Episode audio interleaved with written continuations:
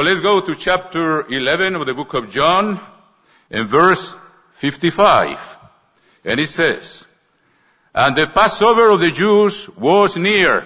And boy, it is near to us. Seven days, starting with today.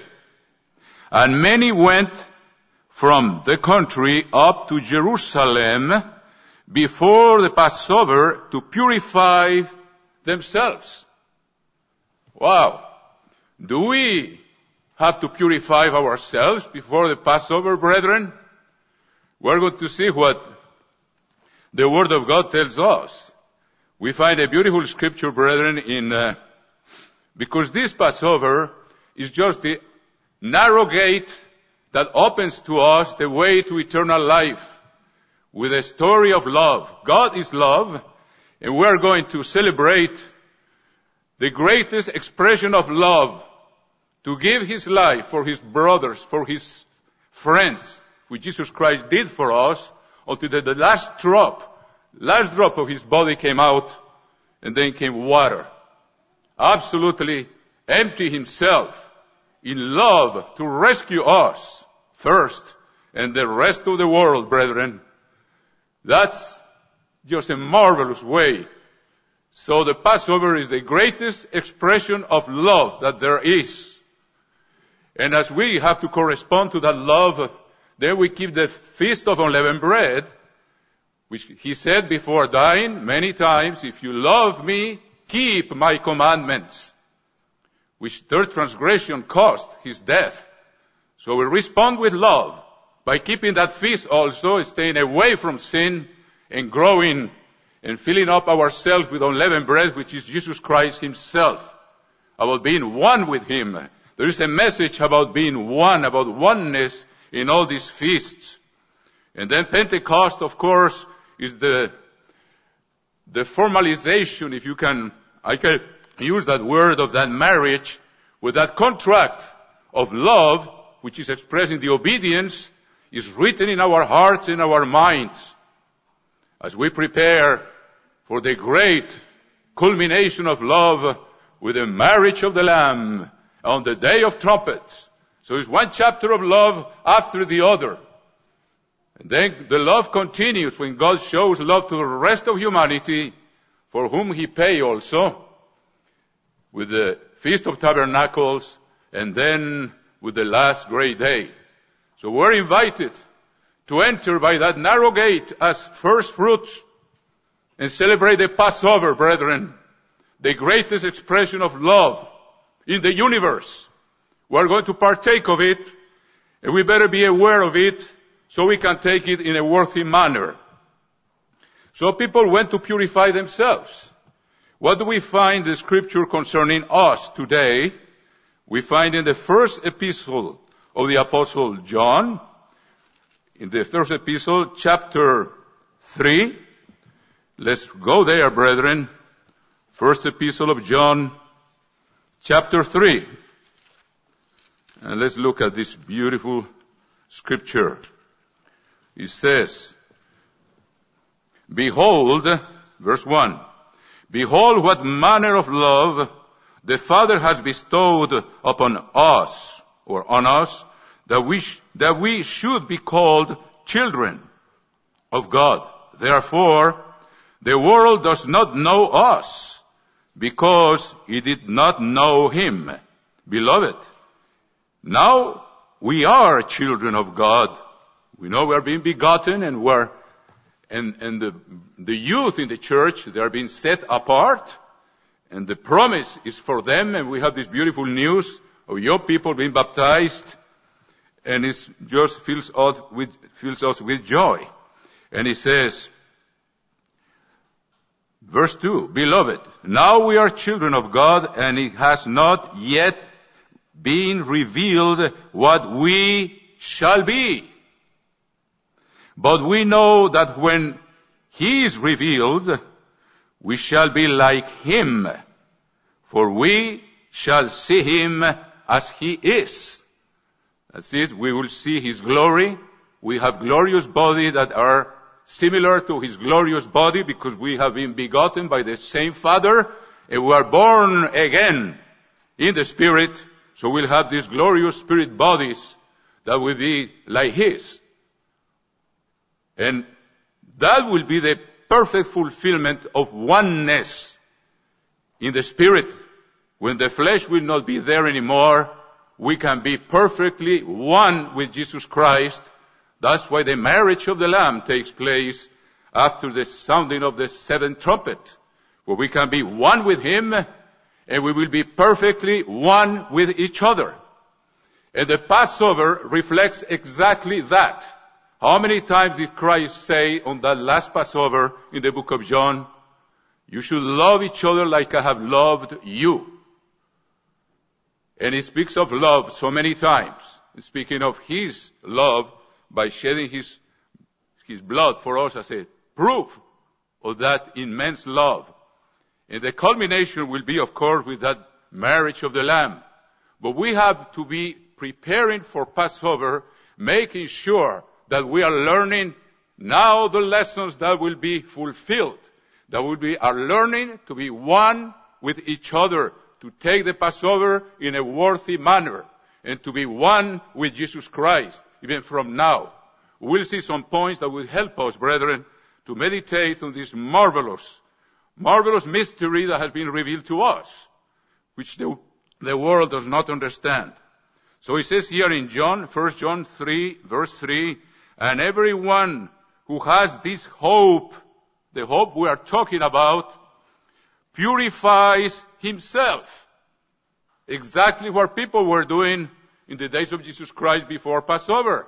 So we have to purify ourselves right now in preparation for that Passover which is the beginning of that marvelous plan of God that only the church of God understands because we practice his feasts.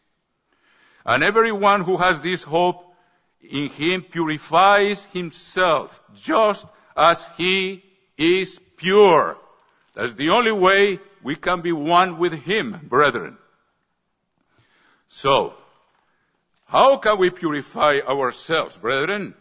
Let's, let's see a few indications that we can put into practice these days now that it's so close that we take it so seriously, brethren. In that same epistle of first epistle of John, in chapter 1 and verse 8, we read, If we say that we have no sin, we deceive ourselves. You realize, brethren, that John is including himself here? He's the beloved disciple of God. And he is confessing here, and we all have to confess, now that we prepare for Passover, how seriously we have to examine ourselves to take that Passover in a worthy manner. Because when we are spirit beings, we'll be perfectly pure. And today we have to learn we're in the school, so we're perfectly pure when that seventh trumpet sounds. And we can marry Christ and be perfectly one with Him. And now we're preparing for Passover where we take that bread and that bread becomes part of us, which is a powerful way for Christ to transfer to us the message, I want to be one with you and you should be one with me. That bread will become part of us as we take it that evening. It's just a figure of the marvelous mystery of God that is being revealed to us, brethren. If we say that we have no sin, and John is including himself. So do we have reasons to purify ourselves? Sure, we can read here. If we say that we have no sin, we deceive ourselves. And the truth is not in us.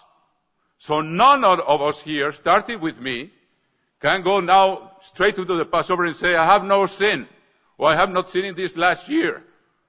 We do not practice sin, brethren, but we stumble from time to time and get up, repent, and go back to the narrow path and continue walking in it, which is the Ten Commandments of God written in our hearts and minds. If we say that we have no sin, we deceive ourselves. And here is the beloved disciple including himself in this, brethren. That's pretty amazing. And he says, and the truth is not in us. If we confess, listen to that word, if we confess our sins, He is faithful and just to forgive us, to forgive us our sins and to cleanse us from all unrighteousness. If we say that we have not sinned, we make him a liar, and his word is not in us. My little children, these things I write to you, that you may know, you may not sin. And if anyone sins, we have an advocate with the Father, Jesus Christ, the righteous, and he himself is the propitiation of our sins, and not for ours, ours only, but also for the whole world. Eventually, it's already paid for. So how can we then take these words? Then, seriously, the first thing we have to do is examine ourselves, which is an exhortation that we find, brethren, and you know it very well, at the end of the letter of Second Corinthians on chapter, chapter 13 and verse 5. Chapter 13 and verse 5. Second Corinthians. Examine yourselves as to whether you are in the faith. Prove yourselves. Do you not know yourselves that Jesus Christ is in you? That's what the Passover means, brethren. Unless indeed you are disqualified. For I trust that you will know that we are not disqualified. That's quite a serious statement. We have a warning, brethren. If we go back to practice and live in sin, we will be disqualified. And he who stands, let, let he watch, lest he falls. So we have to be in a continual state of alert, dear brethren. So, we also find the exhortation in chapter 11 of the book of 1 Corinthians, when, when the apostle Paul gives us instructions on how to keep the Passover in a worthy manner. Chapter 11, verse 27. 1 Corinthians 11, 27. Therefore, whoever eats this bread or drinks the, this cup of the Lord in an unworthy manner will be guilty of the body and the blood of the Lord. What would be an unworthy manner? If we have sinned, if we have not repented from it, brethren, we'll take it in an unworthy manner. Remember, we have to be perfectly clean to be one with Him in the marriage of the Lamb.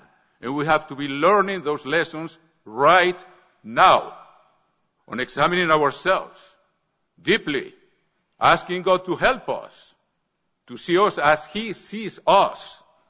So if we're not clean, we're taking it in an unworthy manner. We're taking it lightly. We don't realize what it took for Christ to to renounce for a time to his divine power and glory to become a human being and die the death he died. We have to take that very seriously, brethren. Then, in verse 28 of chapter 11 of 1 Corinthians says, But let a man examine himself, of course, everybody, ladies too. And so let him eat of that bread and drink of that cup, but after examining ourselves. For he who eats and drinks in an unworthy manner eats and drinks judgment instead of eating and drinking justification by a repentant heart we eat judgment. That means condemnation because we are still in sin. It is our responsibility, brethren, before God to examine ourselves, to take that bread and that wine in a worthy manner, respecting what it means, not discerning the Lord's body, not being aware of what it means, what it took, and what it takes to partake of it in a worthy manner only through repentance and cleansing by his blood.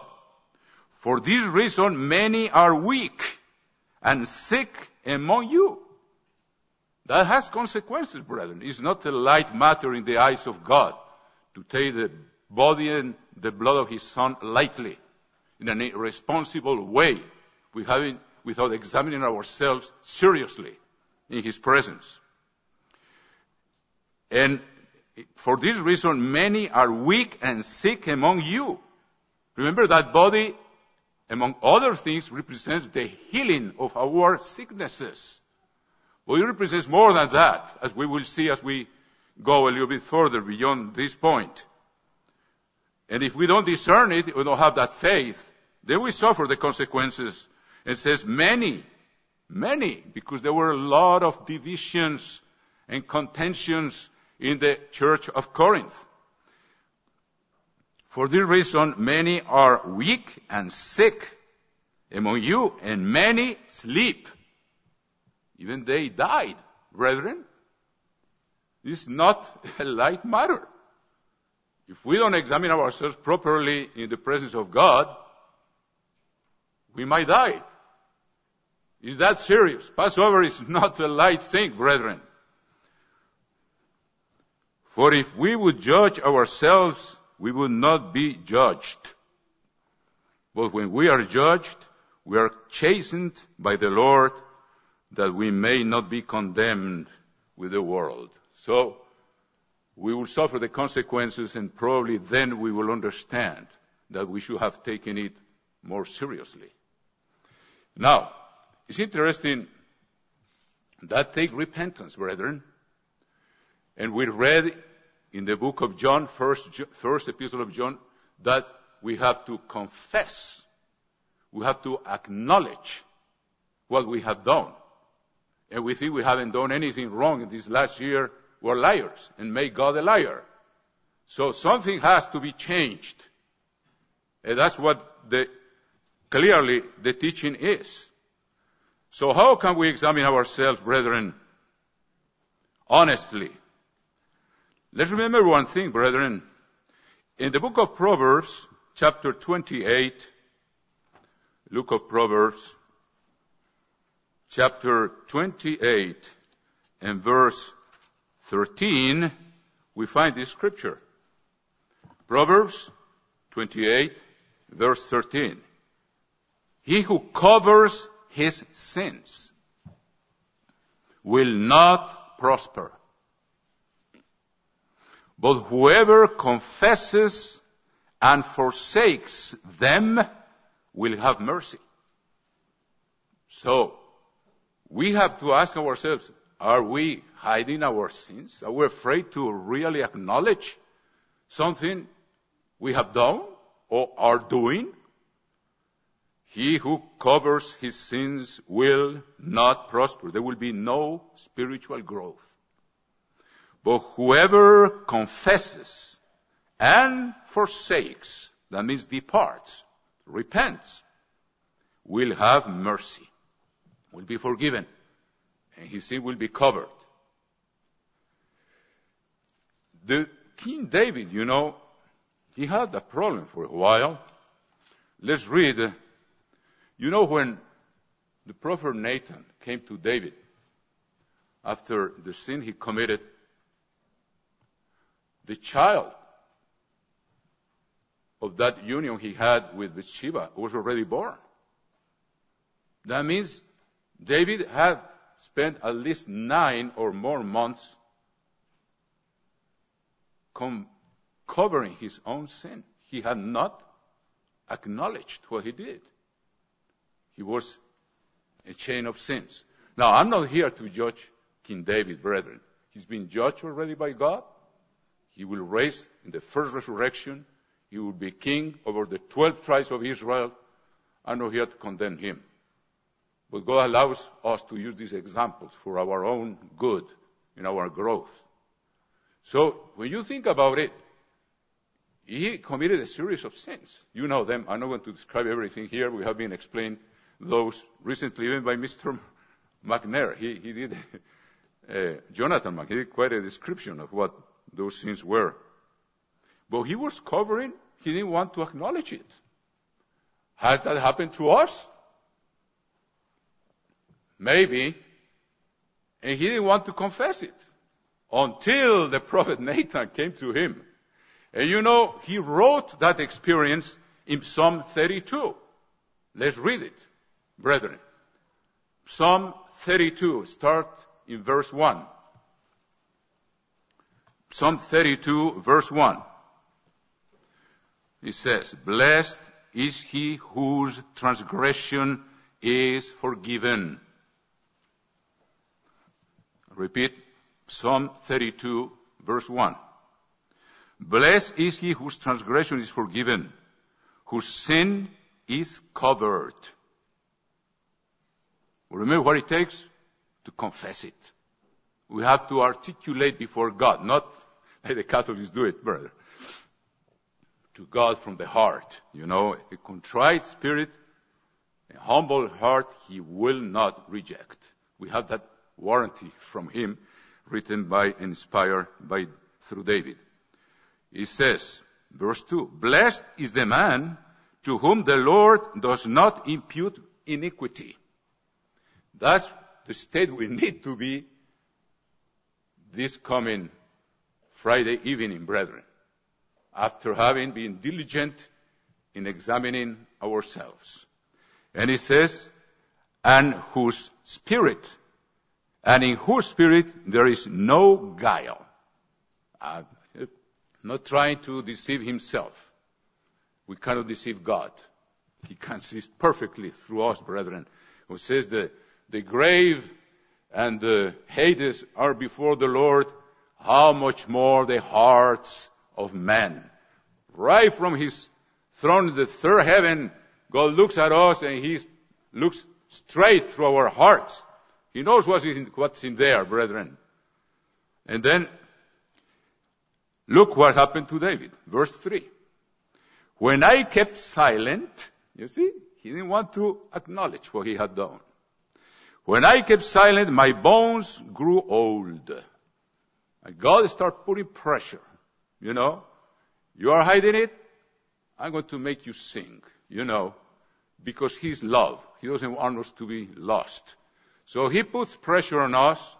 He allows consequences to happen. So we open our eyes. When I kept silent, my bones grew old. Through my groaning all day long. He had no peace of mind and of heart either. For day and night your hand was heavy upon me. God was putting pressure and putting pressure. He was preparing him for his encounter with Nathan.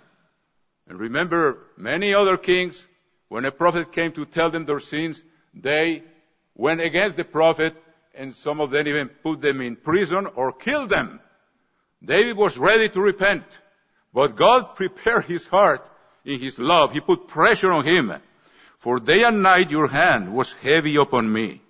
My vitality was turned into drought of summer. Pause. Selah means pause. And then comes, I acknowledged my sin. You say, I'm not going to hide it anymore. I acknowledge my sin to you, exactly what John tells us to do ourselves. And my iniquity I have not hidden. You know, this is not well translated. I, sometimes the translators, they don't fully understand what repentance is. Here it should be translated, in my iniquity I did not hide. If you say, I have not hidden, means that he had confessed it before. That's not what it means. What it means, this is, a wrong translation here in the New King James. If you look the comments in other translations, what it says, I acknowledge my sin to you and my iniquity. I did not hide. That means I decided not to hide it any longer. That's how it makes sense, this verse, when you read it, brethren. I said, I will confess my transgressions to the Lord. And you forgave the iniquity of my sin. It's essential to acknowledge it and to confess it. So this is very serious. For this cause everyone who is godly shall pray to you in a time where you may be found. Okay. Now, that's an interesting thing that might happen to us, brethren. Now there is another problem too, that sometimes we're sinning by ignorance. We don't know we're committing a sin, and that doesn't cause that sin not to be a sin. A sin by ignorance is still a sin. It will have consequences. I'm going to prove it to you. And I feel you know that. So we have some problems when we examine ourselves. The first one is we, sometimes we acknowledge it right away and confess it and repent. But sometimes, like even King David, and probably ourselves, we try to hide it. And then there is no prosperity spiritual when that happens and until God makes us to confess it. But there is another problem. Sometimes there are sins that we don't know that there are sins, sins by ignorance. And let's see how David also prays to God concerning that in chapter 19 of the book of Psalms. Look at it. Chapter 19. It says, here towards the end, verse 12. Chapter 19, verse 12. Who can understand his errors? Interesting. Sometimes we commit errors and others realize it and we don't see them, brethren. And when we are corrected, if we are humble, we love it. If we are proud, we will hate it. That's written also. That's reactions that are clearly described by God's word. Don't correct a proud man. He will hate you. Correct the wise. He will love you. That's what sometimes we need someone to tell us, and hopefully in a loving way, although it doesn't always happen that way. And I remember Dr. Murray, he say, he, he used to say, well, even if they say with a bad attitude, we still can learn from it. And that was the attitude of Dr. Murray. Sometimes when we're not corrected in the way we would like to be corrected, that we do not accept it. And that doesn't take away from the correction to be truth. So, it says, who can, again, Psalm 19 verse 12, who can understand his errors? Cleanse me from secret faults. You know, this is not a good translation either. I have checked that in other translation. It says, cleanse me for those that, from those that are hidden to me. A secret sin might be like someone who watches pornography in, in secret, but he knows that's a sin. It's a secret probably to others, but not to himself. Here the context talking about uh, mistakes or sins we might be committed, committing that are hidden to our sight. We, we don't know it's a sin. That's what the context clearly indicates. He says, because it starts by the question, who can understand his own errors? Claims me from, the translation should be from those that are hidden to me, that I don't know, but I still sinning by ignorance. And then he says, keep back your servant also from presumptuous sins. That means from pride. Great pride. Is pride who keeps us from acknowledging our own errors, errors even to ourselves or when someone else pointed them to us. Is pride. And it's interesting, he mentions it here. Let them not have dominion over me. Speaking of pride. He says it in plural because this is a, a, a plural of that means the importance of the great sin that pride is. Let them not have dominion over me. Then I shall be blameless. I mean, if I am humble. And, and I shall be innocent of great transgression. So, David is praying to God, and I have all the translation. Says, cleanse me for those that are hidden to me. That means I might be sinning by ignorance. And he knew that the law said it very clearly. Let's go to chapter 5 of the book of Leviticus, dear brethren. Chapter 5 and verse 17 of the book of Leviticus. chapter 5, verse 17. Leviticus 5:17. If a person sins, that means transgression of the law, and commits any of those things which are forbidden to be done by the commandments of the Lord. Remember Christ said, I did not come to abolish the law. I came to fulfill. You know, these principles are still in force today. I'm going to prove it to you right there in the New Testament. Exactly the same principle. And it says, if a person sins and commits any of these things which are forbidden to be done by the commandments of the Lord, though he does not know it, yet he is guilty. That's what David was asking God. Show me those that are hidden to me. He wanted to be perfectly clean. And we should be doing that too. Using that prayer of David, asking God, Father, I have repented of things I have done. Why still you to show me? I want you to show me I have, if I'm sinning by ignorance. I'm committing a sin that I don't know. That is a sin. And it says here, though he does not know it, yet he is guilty and shall bear his iniquity. I, I remember often when I, we go on tr- trips, you know, and people have known our message and want to be baptized and are full of zeal and said, you know, but I was baptized already, you know, I, I've been baptized. Why do I need to be baptized again? And I, I answer, I answer them, my friend, you were baptized by immersion. Yes. Were you keeping the Sabbath? No, I didn't know it. I said, okay, let me read something to you. So I, I read this. He said, you were not keeping the Sabbath but you were still sinning. By ignorance, you are guilty of it. Your baptism was not valid. You need to repent of that and change. And if you are really repentant, not only of the Sabbath breaking, also the feasts of God. You know, if Egypt doesn't come to keep the Feast of Tabernacles, in the margin of this Bible, New King James, it says this is the sin of Egypt, you know. I think it says something else, but it's a transgression of God's law. People that have not kept the feast and the days of unleavened bread, they are high days, first day and last day, by ignorance. And they think, oh, I was already baptized. I said, no, you are sinning by ignorance, my friend.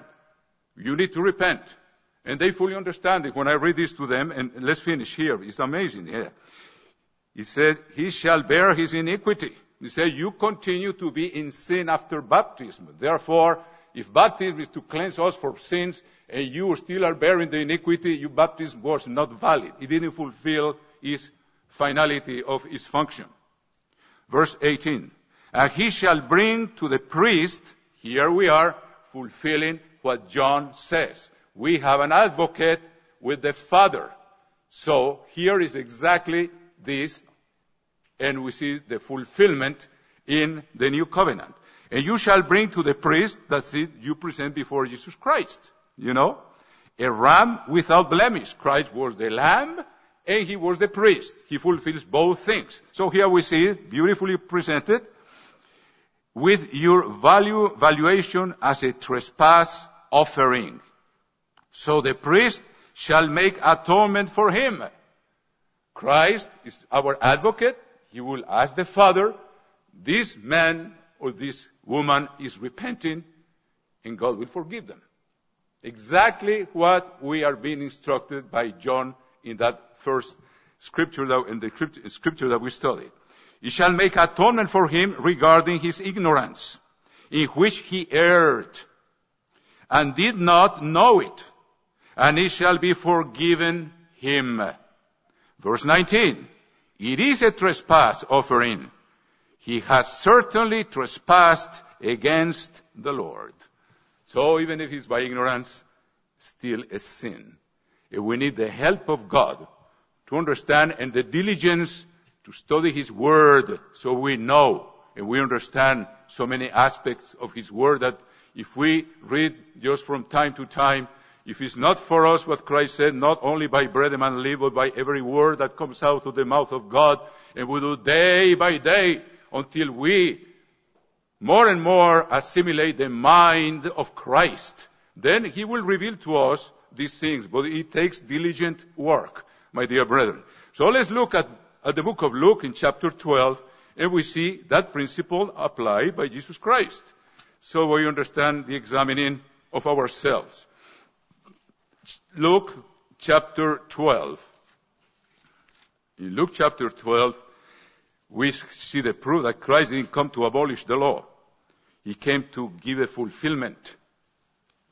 And that servant who knew his master's will and did not prepare himself or do according to his will shall be beaten with many stripes. If we know something is sin, we still do it, we have more serious consequences. But he who did not know, here is the case, ignorance, yet committed things worthy of stripes, shall be beaten with few, but still consequences will be. And sometimes God allows them for us to wake up and say, hey, maybe I'm doing something wrong and I don't know. I need help. If we really ask God for it, He will show us. Or He will send someone, a good friend, that will point something to us that we didn't want to accept. But here, you see that what was written in Leviticus 5:17. He said, but he who did not know yet committed things worthy of stripes shall be beaten with few. But still, there are consequences because he's still responsible in spite of his ignorance. For everyone to whom much is given, from him much will be required.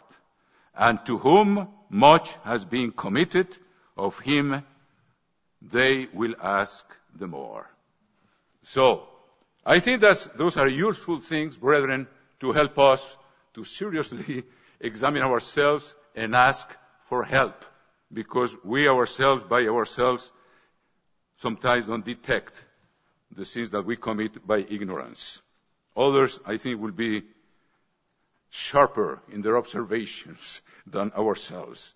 And we should be ready to accept it and love whoever does it for us, because it's a great service.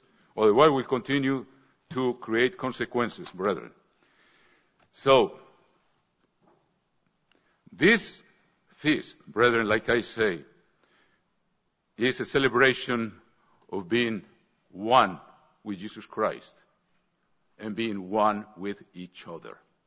You know how many times Christ repeated in the book of John on the last chapter there, chapter 13 through 17. How many times he said, love each other like I have loved you. And he was celebrating the Passover with them. So that aspect of being one with each other is very important to God because we are the body of Christ. And if we, for example, Christ said, if, if you forgive your, the, the offenses, God will forgive you too. And that's one of the things we have to examine ourselves. Have I forgiven from my heart whoever has offended me? That's something very important to understand. Have I forgiven from my heart, or I still like to ruminate the offenses and recreate it, bring them back to my mind and feel the victim and be the accuser of someone? God asks us to forget about it. Is that possible? Brethren, it is possible. When we don't entertain the thought of, the, of an offense and we reject it continually, although it comes back to us, we reject it like a temptation that we don't want to think about it and ask God, please give me your heart. God forgives and He forgets. And I don't keep it, bring it back to my memory, but put it out. It comes a moment which falls asleep unless I go and wake it up again. But it will fall asleep. And I will see the person who offended it, I don't even think about it. That's the type of forgiveness we have to practice, brethren. Because some people say, I forgive, I don't forget. we should forget. It's not impossible. When we stimulate the remembrance, it will come back to us with special effects bigger than Hollywood. We can recreate an offense and make it much bigger than it was. Our imagination, like a famous French thinker, Blaise Pascal, is the, how I translate that? It's the fall of the house, the folly. I mean, when a woman is very crazy, she, she, she's the crazy one in the house. He said, our imagination is the crazy one in this house. You know, it brings back things that shouldn't be bringing up.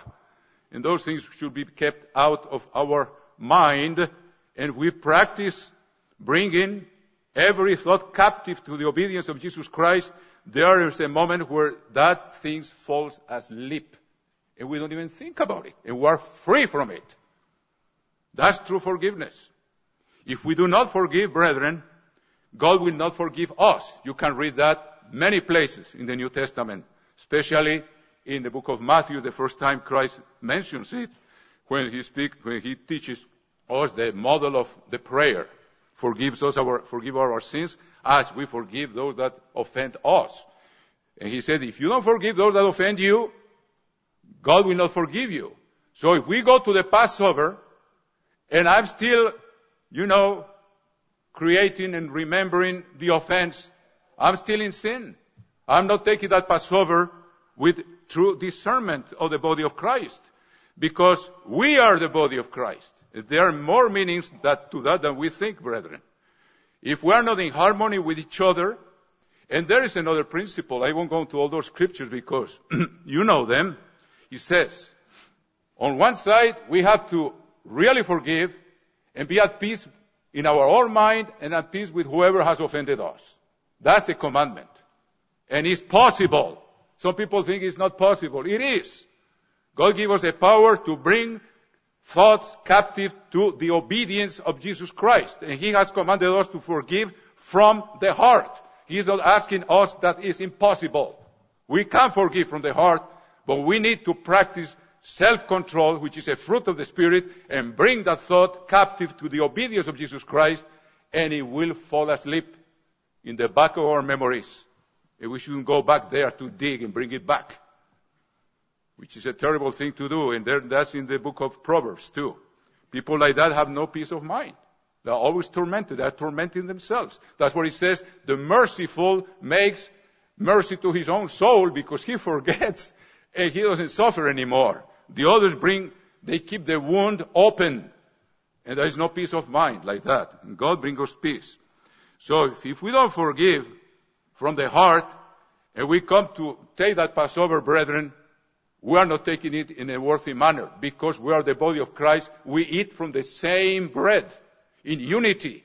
And we are not preparing ourselves to be the wife of Christ, to be imperfect in spirit when we have a spirit body. And we can be the wife of Christ and be one with each other. This really goes all the way into eternity, brethren. This discipline that Christ ask us. The other thing is, and some, sometimes we do not forgive because of pride. And David says, deliver me from presumptuous sins, from pride, because I'm so proud I cannot forget and forgive. Who are we, brethren, to keep grudges against anyone? And then the other one is, he says, if you go and present your offering before the altar, and we come on the Passover to present an offering in a way, Christ himself offering himself for us, who has forgiven our sins. And I remember, or you remember, that someone has something against me. I offended someone, and because of my pride, I have not asked for forgiveness. That's very hard. Some people, they will do anything before they, they acknowledge. You go to someone and say, please forgive me. I, I offended you in this occasion and uh, I, I cannot be at peace with myself. Will you forgive me? You know, that's an act of humility. And God expects us. If Christ is humble, who are, who are we not to be humble? He said, learn from me who are a lowly spirit and meek. If we are not like him, and we go to the Passover and we didn't have the the guts to go and ask someone, please forgive me, I think I did something wrong to you, we will take it in an unworthy manner because we are not discerning the body of Christ. And we are all the body of Christ. That's written in, I, I, I read it to you. Let's go to 1 Corinthians chapter 10, I think it is. 1 Corinthians, it says here, chapter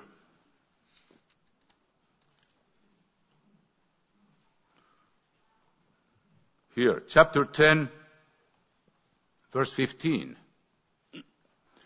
Chapter 10, verse 15, we have this wonderful teaching here. I speak as to wise men. Judge for yourselves what I say. The cup of the blessing which we bless it is not the communion of the blood of Christ. The bread which we break. We're going to do this Friday evening. Is not the communion of the body of Christ. I mean, all united without grudges, without pride. For we being many are one bread and one body, for we all partake of that one bread. And he says that is the, the body and the blood of Jesus Christ. So if we are not at peace and harmony with each other, we are not taking the Passover in a worthy manner because we are not discerning us as the body of Christ. We take it too lightly and keep grudges or are too proud to ask for forgiveness who we have offended. The other part is that the Passover is for us to be one with Jesus Christ. And a condition is to be at peace with each other, to take the Passover in a worthy manner. I think I read often John chapter 6, brethren. I find this so powerful. I remember when I read this to my son the first time, when Christ starts speaking in such a strong language, brethren, he wanted to make an impact of the minds of those that would depart because they were not yet being called, and of those that were called, that they realize this is an amazing thing. And let's read it, chapter 6 of the book of John in verse 47. Most assuredly I say to you, he who believes in me has everlasting life. I am the bread of life. Your fathers ate the manna in the wilderness and are dead. This is the bread which comes down from heaven, that one may eat of it and not die. I am the living bread which came down from heaven. If anyone eats of this bread, he will live forever. And the bread that, it, that I shall give is my flesh, which I shall give to the life of the world. The Jews therefore quarreled among themselves, saying, How can this man give us to his flesh to eat? right, I find this funny, brethren. That's amazing. He, he speaks in such language, and they, they were astonished. And he wanted them to be astonished. At least they would not understand, they but they will not forget. And I think it's for us to understand really what he means. Then Jesus said to them, Most assuredly, I say to you, unless you eat the flesh of the Son of Man and drink his blood, you have no life in you. he makes it even stronger. And he keeps going. Whoever eats my flesh and drinks my blood has eternal life. I will, and I will raise him up at the last day. For my flesh is food indeed, and my blood is drink indeed. He who eats my flesh and drinks my blood abides in me, and I in him. Boy, he couldn't make it more clear, brethren. As the living Father sent me, and I live because of the Father, so he who feeds on me will live because on me. Is this can be a stronger way to present to us that the Passover means that we should be one with Jesus Christ? When we eat that piece of bread, he said, this is my body. It represents him. Of course, he explained later on, these are spiritual things. But he can make sure, he wants to make sure with physical terms. So we could understand this is a great, amazing thing that God wants us humans of the dust of the earth to be one with him and one with the Father. He wants to raise us to his rank of divinity. And he wants us to be one with his Son. And he repeats that over and over so it gets in our heads and our minds how great this thing is and how seriously we should take it. And he says, and as the living Father sent me, and I live, and live because of the Father, so he who feeds on me will live because of me. And then he says, this is the bread which came down from heaven, not as your fathers ate the manna and are dead. He who eats this bread will live forever. These things he said in the synagogue as he taught in Capernaum. Therefore many of his disciples, when they heard this, said, this is hard saying. Who can understand it? When Jesus knew of in himself that his disciples murmured about this, he said to them, does this offend you? What then if you should see the Son of Man ascend where he was before? When you understand really what I'm meaning by this, I came down from heaven and I'm going to go back there and you are going to see it. It is the Spirit who gives life. The flesh profits nothing.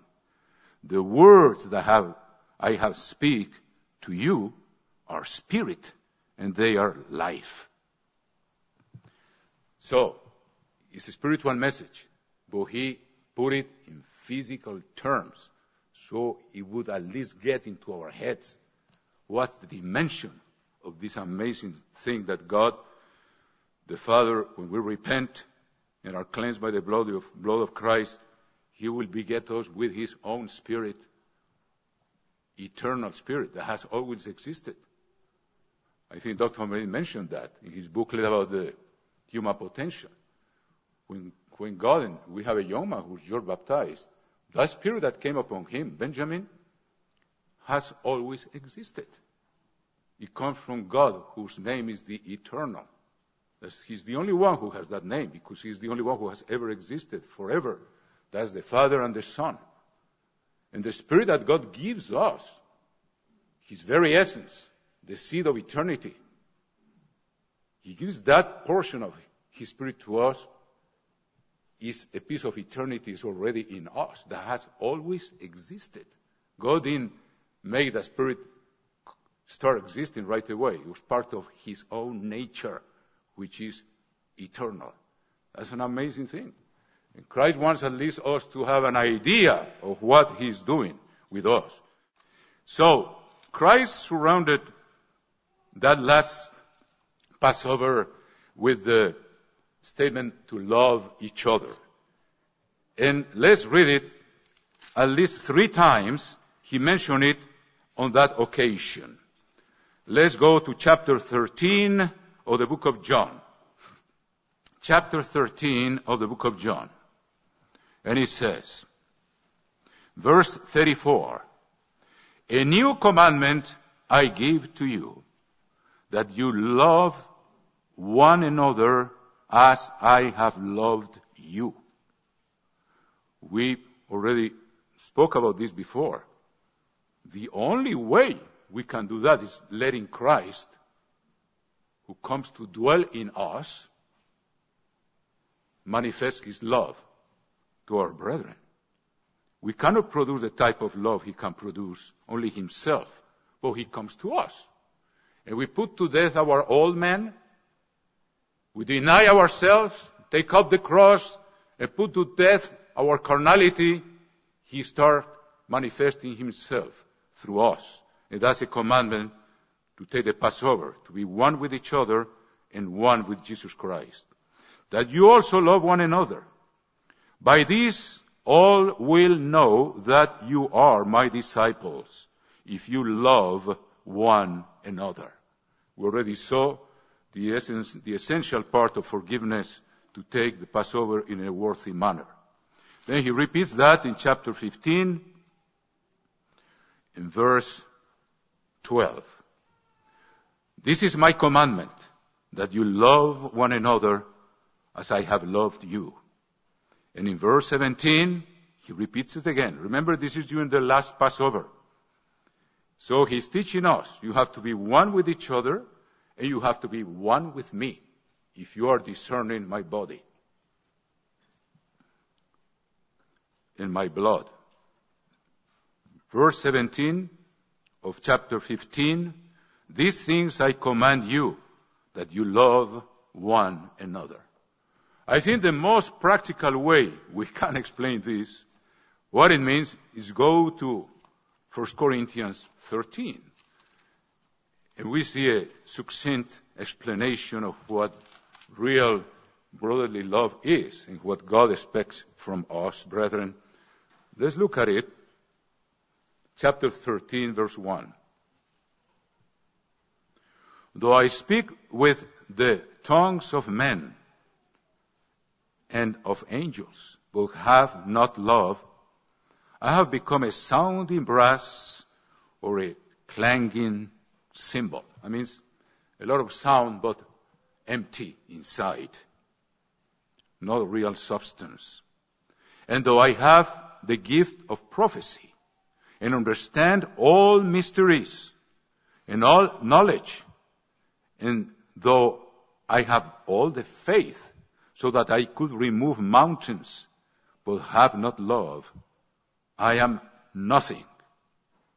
And though I bestow all my goods to feed the poor, and though I give my body to be burned, but have not love, it profits me nothing. Love suffers long. Brethren, this takes a lot of self-denial. To suffer long the weaknesses of our brethren that have also to endure our own weaknesses. But to have that attitude of suffering long, it takes self-denial. That means putting to death the old man and letting Christ manifest himself through us because he suffers long for us. He wants us to be merciful as he is merciful and the Father. But it takes self-denial. Take up your cross, deny yourself, and follow me. So this is how he can be manifested through us to our brethren. So love suffers long. That's self-denial. And that's how we are crucified with Christ and we don't live, but He lives in us, like the Apostle Paul said. And He's kind. It's not always easy to be kind. And we have to be ready to deny ourselves when the carnal mind wants to be expressed through us and put it to death. And let kindness instead of other attitudes manifest and then block the presence of Christ in us so that there is no real unity. Love does not envy. You know, the devil envied the Father and, and Christ. The Pharisees envied Jesus Christ. The brothers of Joseph envied Joseph. And you know the result of envy. Who can stand before envy? That's in the Proverbs. We have to put it to death. And when those thoughts come to our mind, we should rejoice when someone else is exalted or someone else produces amazing fruit in his life or has success should be a joy for all because he's part of the same body. And that's the focus we have to have. Not competition, but the glory of God that he's blessing his children Love does not parade itself. Deny ourselves. We have that tendency. I have it, brethren. It's not puffed up pride. Pride stinks in the presence of God, brethren, because it was the first sin ever committed. So he doesn't want any of that in his children. And we prove that we're not proud, for example, as the examples I gave, when we forgive those that have offended us, and we are humble enough to ask for forgiveness to those from those that we have offended. Does not behave rudely. Sometimes our reaction is that way. But that's what the world calls in emotional intelligence that the Word of God calls self-control. Do not react on the spur of the moment. Come heel down. Take a hold of yourself and let wisdom manifest itself. That will be Christ in us. Does not seek his own. The Christ didn't come to seek his own. He came to die for us, brethren. He's not provoked, that means he doesn't get angry. This is a difficult one. Sometimes we're allowed to get angry, but not to sin. That's an important thing to study. It's when we do not offend people or we don't insult people, but it's a, a real cause for, out of zeal for God. Thinks no evil, does not rejoice in iniquity, but rejoices in the truth. Bears all things. It has to do with patience again. Self-denial. Believes all things. Gives the benefit of the doubt. Hopes all things. God is powerful to make things better and to change people. Endures all things. Love never fails. And you know it's the greater of us. That's important for us to examine ourselves to see if we are in harmony with the body of Christ. Because we will be eaten of the same bread. Even if it's just pieces of it, it's the same bread. It's the body of Christ. So, brethren, we have a task to do. and We need to think about being one with Jesus Christ and having and develop this intimacy with Him, which is a marvelous thing. The Apostle John, frankly, reveals to us a dimension of Jesus Christ that the other Gospels do not reveal. He reveals to us the inward life of Christ. He continually speaks of how our Lord Jesus Christ was connected continually with the Father. The other Gospels might mention it, but John brings it time after time. Christ said, I'm not the one who does the works, it's the Father who dwells in me. The words I speak are not my words, are the words of the Father. The Father is in me, and I am in him. We are one. And they took stones to stone him when he declared that. So over and over, John reveals to us a dimension of Jesus Christ that is crucial for us and that's what God brought, brought it probably as the last gospel to reveal to us that intimacy that Jesus Christ wants to have with each one of us. And that will bring to us the zeal and the desire to cleanse ourselves even for sins that we don't know that are sins or for transgressions and to examine ourselves. So when we take that bread on that night, we know this is the body of Jesus Christ broken for us. It means also our healing, the physical healing. By his stripes, we are healed. That's very important to keep in mind. Never lose mind of that. He is our healer. I'm the eternal, your healer. And Christ carried upon himself our diseases and our sicknesses, like is written in chapter 8 of the book of, of Matthew. But also, that bread means also that Christ came to prepare a wife that will be one with him. That we have this profound intimacy, brethren. We are offered that opportunity to have a profound, intimate relationship with Jesus Christ and the Father. And he expresses that in the most sublime way in the last, in the chapter, chapter 17 of the book of John. And many more things should be said, but I, I would kind of present it here as a synthesis of that profound principle. He says he wants to be one with us. And the Passover represents that. That bread that we eat is his body and it becomes part of us. Physically, he wants us to understand that. You take that bread, you assimilate it, it becomes part of you.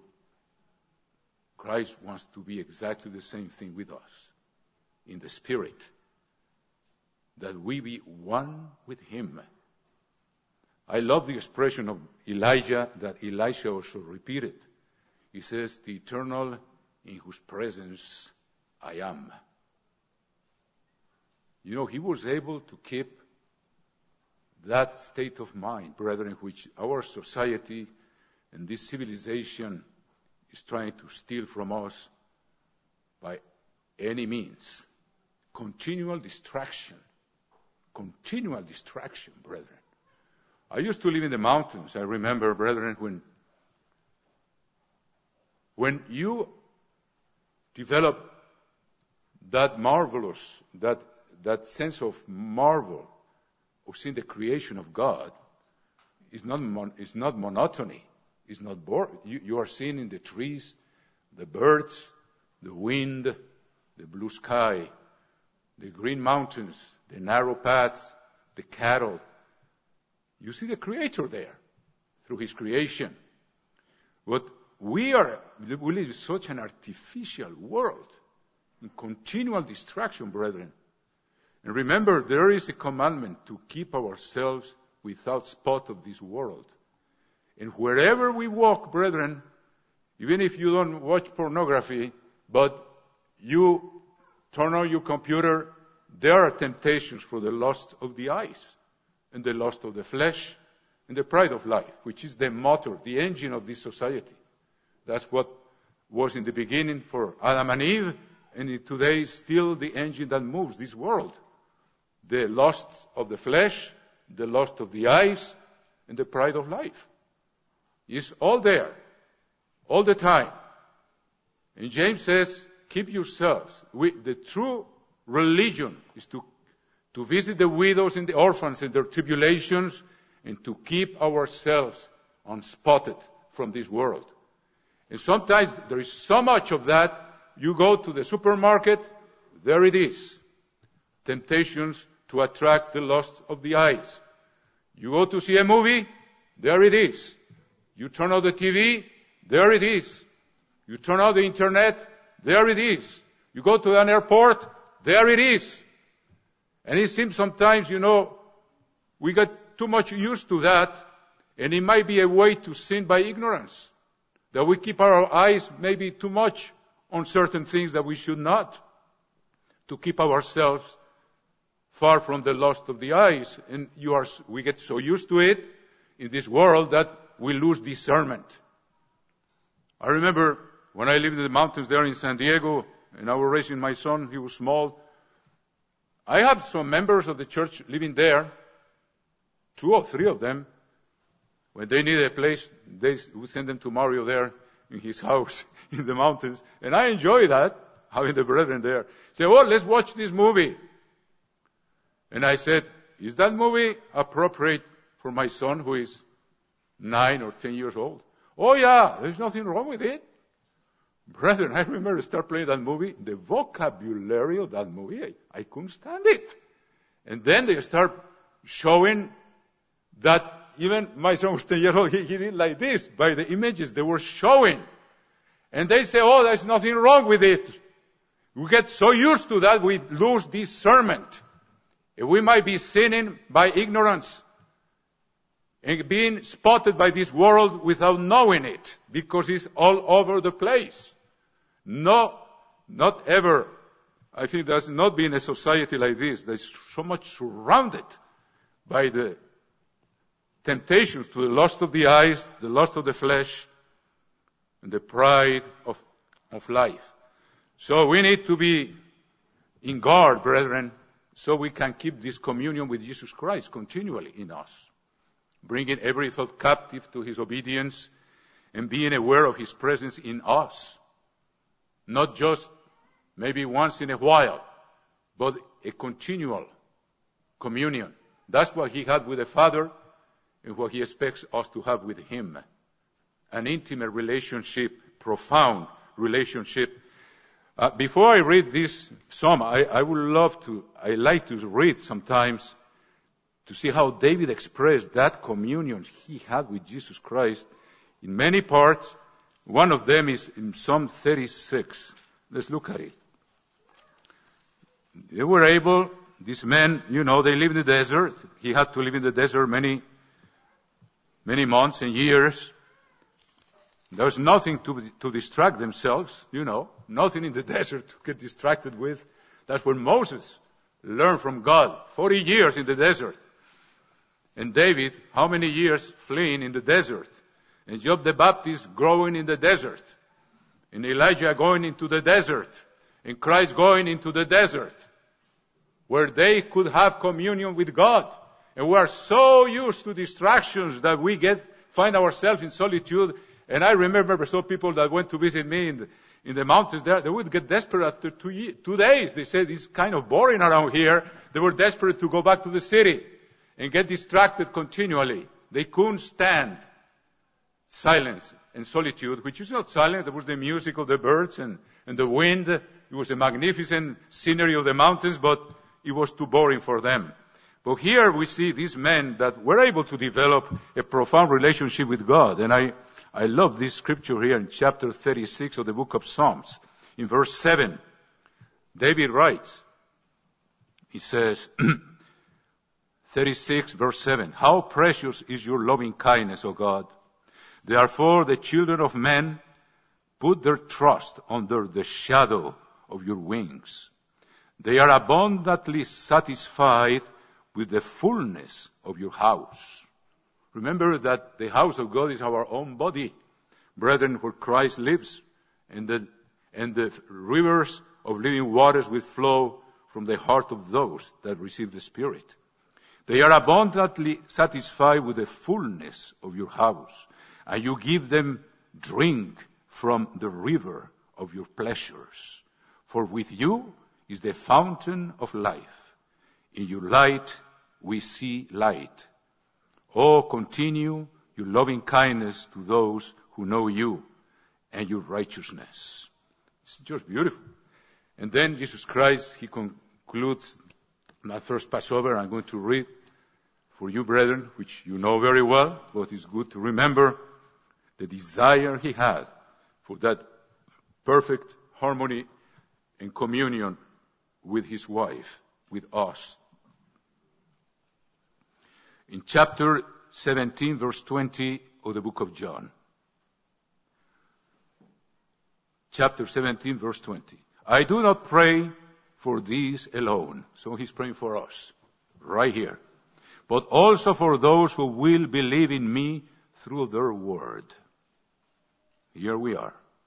That they all may be one as you, Father, are in me and I in you. Brethren, this is profound.